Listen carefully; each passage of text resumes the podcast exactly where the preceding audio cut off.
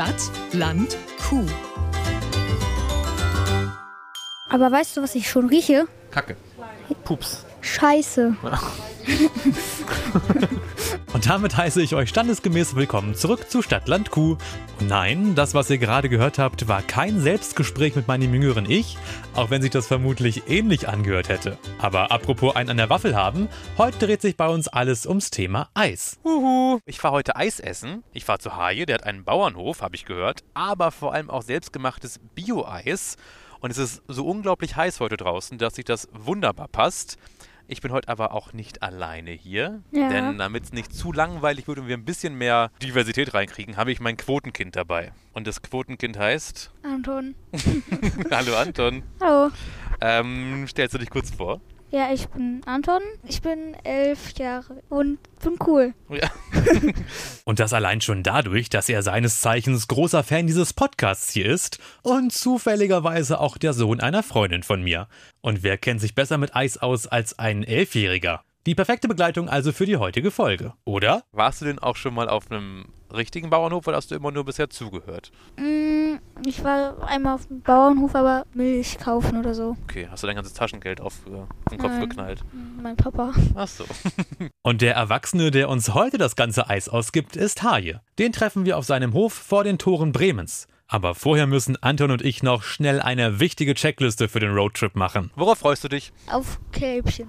Und? Eis. Und? Zwei Timo. Sachen reichen ja auch. Falsche Antwort. Doch, ich freue mich auf Timo. Du lügst mich an. Nein. Diesmal nicht. Na, dann mal auf eine vertrauenswürdige Zusammenarbeit. Und das professionellste Detektivduo der Welt legt direkt los. Guck mal, Anton. Hab schon gefunden. Ein Schild.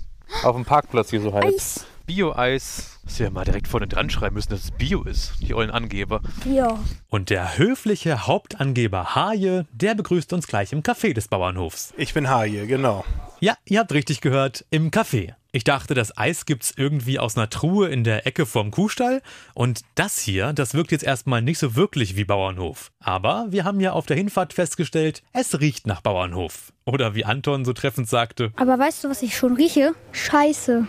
also Haje, sag doch mal, ist das ein Bauernhof oder ein Café? Und bist du Landwirt oder Eisdielenbesitzer? Das kann man, glaube ich, tatsächlich zu 50-50 beantworten. Also ich glaube, dass im Grunde genommen aus der Landwirtschaft, äh, die wir immer betrieben haben seit Generationen, sind wir dann mit dem Rohstoff Milch, den wir hier herstellen, da haben wir gesagt, was kann man da Schönes draus machen? Und da fiel uns im Grunde genommen nur Käse oder Eis ein Ja. und müssen das aber natürlich immer noch parallel machen. Also das ist nicht so, dass wir deswegen jetzt keine Kühe mehr haben, nur weil wir jetzt eine Eisdiele haben. Aber Moment, bevor Haje anfängt, uns Kühe und Eisdiele zu zeigen, gibt es noch eine wichtige Sache zu klären. Haben wir das richtig verstanden, Anton und ich, dass wir, wenn wir hier diese Führung beendet haben, dass wir dann auch ganz viel Eis probieren dürfen? Ja. Ungefähr nur so als groben Wert, bis wir platzen. Ja, so ungefähr. Ja, das könnte ich tatsächlich schaffen. Wir haben viel Eis da. Ja.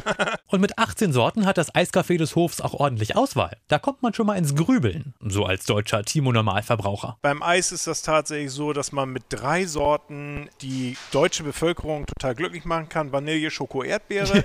Damit kriegt man 85 Prozent aller äh, schon glücklich. Und wenn man dann noch Stracciatella und Haselnuss dazu packt, dann hat man schon 95 Prozent. Die restlichen äh, Sorten, die wir dann zu diesen 18, äh, also bis wir auf 18 Sorten kommen, sie wären nicht zwingend notwendig, um Leute Ja. glücklich zu machen. Aber du Das hast doch auf der Hinfahrt gesagt, Anton, was ist deine Lieblingssorte? Vanille. Ja. Ja, ein langweiliges siehste. deutsches Kind. Na, dann fangen wir doch mal da an, wo auch unsere heutige Huhn- oder Ei, ähm, Kuh- oder Eisfrage anfängt. Natürlich im Stall. Da vorne am Eingang seht ihr, da ist so ein Sprühnebel. Das heißt, Ja. wir haben bei so warmen Tagen oder an so warmen Tagen haben die Kühe da vorne eine, eine Regendusche. Und da stehen die total gerne drin und lassen sich da erstmal ein bisschen runterkühlen. Ist das nur für Kühe? Ja, das ist in diesem Fall, wobei unsere Mitarbeiter dürften sich da eigentlich auch drunter Warum stellen. fragst du sowas, Anton? Das ist ja unverschämt. Du, was bräuchtest du auch? Also sowas da. Das, was, ja, das hast du auch schon gesehen. Was kann das sein? Guck mal. Eine Po-Büste. Eine Po-Bürste. das ist, Ja, ich, das für die ist- Kuhmassage. Das ist ne? eine, eine Pflegebürste, genau. Die, wenn die die anstoßen, dann fängt die an zu rotieren. Also Ja. das, die dreht sich.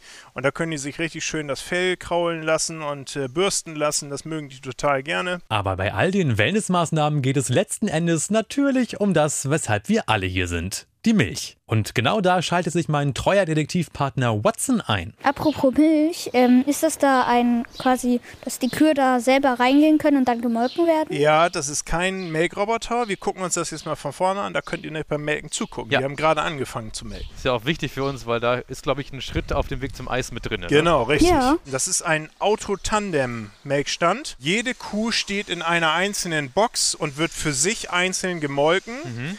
Eine Kuh, die wenig Milch gibt, die steht nur kurz da drin, kann Ja. wieder rausgelassen werden. Eine Kuh, die ein bisschen länger braucht zum Melken, die steht ein bisschen länger im, im, in der Box drin. Ah, sehr individuell also. Genauso individuell wie die Eigenschaften der Kühe auf dem Hof. Zumindest wenn man einem Schild vor dem Stall Glauben schenken darf. Da steht der ein oder andere ulkige Kuhname und die Geschichte hinter dem Namen mit drauf. Wie zum Beispiel. Easy. Easy, ja. Aber nicht easy in Form von Isabel, sondern in Form Nee, von. von einfach, von tatsächlich. einfach, genau. ja. Und zwar sind solche Namen entstehen, wenn sie sehr einfach auf die Welt gekommen ist. Dann Ah, kriegt ja. ein Kalb schon mal den Namen Easy. Oder ähm, wir haben Gülle. Gülli. Gülli. Ja, ja, ja. Und das steht hier auch, landete als Kalb in der Güllegrube. Das heißt, hier haben wir tatsächlich mal so ein, äh, wie das Leben mal scheiße anfangen kann. Also bitte, das Fluchen ist ja immer noch mein Job. Aber genug von Kälbern, die in Gülle landen und wieder zur Milch. Die landet nämlich nach dem Melken in einem großen Milchtank. Und der scheint mir fast etwas zu groß, um aus all dieser Milch Eis zu machen. Wir verarbeiten ungefähr ein Sechstel unserer Milch. Der größere Teil geht zu einer regionalen Biomolkerei hier ähm, vor den Toren Brems. Wusste ich's doch. Aber da war's gerade schon wieder, dieses Wort. Bio. Da kommt man bei H hier auf dem Hof gar nicht drum rum. Auch vor dem Melkstand prangt ein Schild Wir sind Partner von Bioland. Da musste ich natürlich gewohnt eloquent nachhaken, wie es dazu kam. Wie geht das? Das war 2003, dass wir die Entscheidung gefällt haben. Damals noch maßgeblich mein Vater. Wir fanden das alles gut, alle gut. Und das war damals tatsächlich eine Entscheidung aus Überzeugung. Mehr Transparenz, mehr Eigenverantwortung, näher am Verbraucher. Also wir, weil wir auch mit der Direktvermarktung mit dem Eis anfangen wollten, haben wir dann gesagt, äh, Bio und dann nicht nur EU-Bio. Wow, wow, wow. Nur EU-Bio? Das muss ja ein richtig hartes Regiment sein, da bei Bioland. Das ist noch ein Schritt weiter als EU dann. Genau, das, das das heißt, Siegel, das kennt man so aus dem Supermarkt. Ja, genau. Und Bioland hat höhere Richtlinien als EU-Bio. Äh, wie viel Quadratmeter die Tiere haben müssen über das Maß von EU-Bio, wie viel äh, Quadratmeter Land zu jedem Tier gehört. Eine verantwortungsvolle Entscheidung also, die die Familie 2003 schon getroffen hat. Und das ist bis heute so, dass wichtige Schritte gemeinsam unter den Generationen besprochen werden. Dabei war es lange gar nicht so sicher, dass H hier beim Hof mit einsteigt. Er hat erst eine Ausbildung zum Groß- und Außenhandelskaufmann gemacht und hatte, sagen wir mal, jetzt nicht so unbedingt Bock auf das Landwirt-Dasein. Boah, sieben Tage die Woche für die Tiere da sein, immer die Verpflichtung, dass man selber rund um die Uhr dann irgendwie zur Verfügung stehen muss, fand ich als Jugendlicher schwierig, Ja. weil ich auch gesehen habe, wie viel meine Eltern immer gearbeitet haben. Ja. Und dann, wenn man aber irgendwann mal im Büro gesessen hat, also die andere Seite, die immer als die goldene Seite gepriesen wurde, also geregelte Arbeitszeiten, Pünktlich Feierabend, Lohn, ja. pünktlich Feierabend, dann kriegt man doch diese zwei Seiten zu sehen und dann wird das relativ. Also Ja. dann denkt man nicht mehr nur, ach alles doof hier, sondern man sieht, auch ein Bürojob hat seine Haken und seine Problemchen und da war für mich dann irgendwann eine sehr selbstständige Entscheidung.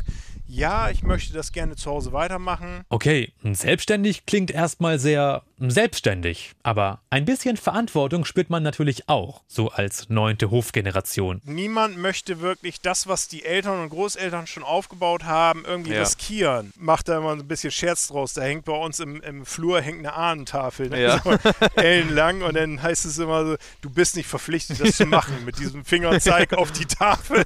Aber wenn wir schon mal so von anderen Generationen und Verpflichtungen sprechen, merkt ihr das nicht auch? Diese Ungeduld eines Elfjährigen im Nacken, der endlich sein Eis haben möchte? Und nur deswegen, weil das die ganzen Leute beschlossen haben, dann können wir nachher Eis essen, bis wir platzen. Yay. Yay. Yay, genau. Das kam jetzt hier also in diesen Container oder diesen, diesen Tank, die Milch. Genau. So, und wenn wir dann Mil äh, Eis machen wollen, dann holen wir von hier die Rohmilch und dann haben wir oben in der Eisproduktion, da gucken wir jetzt mal eben rein. Ja.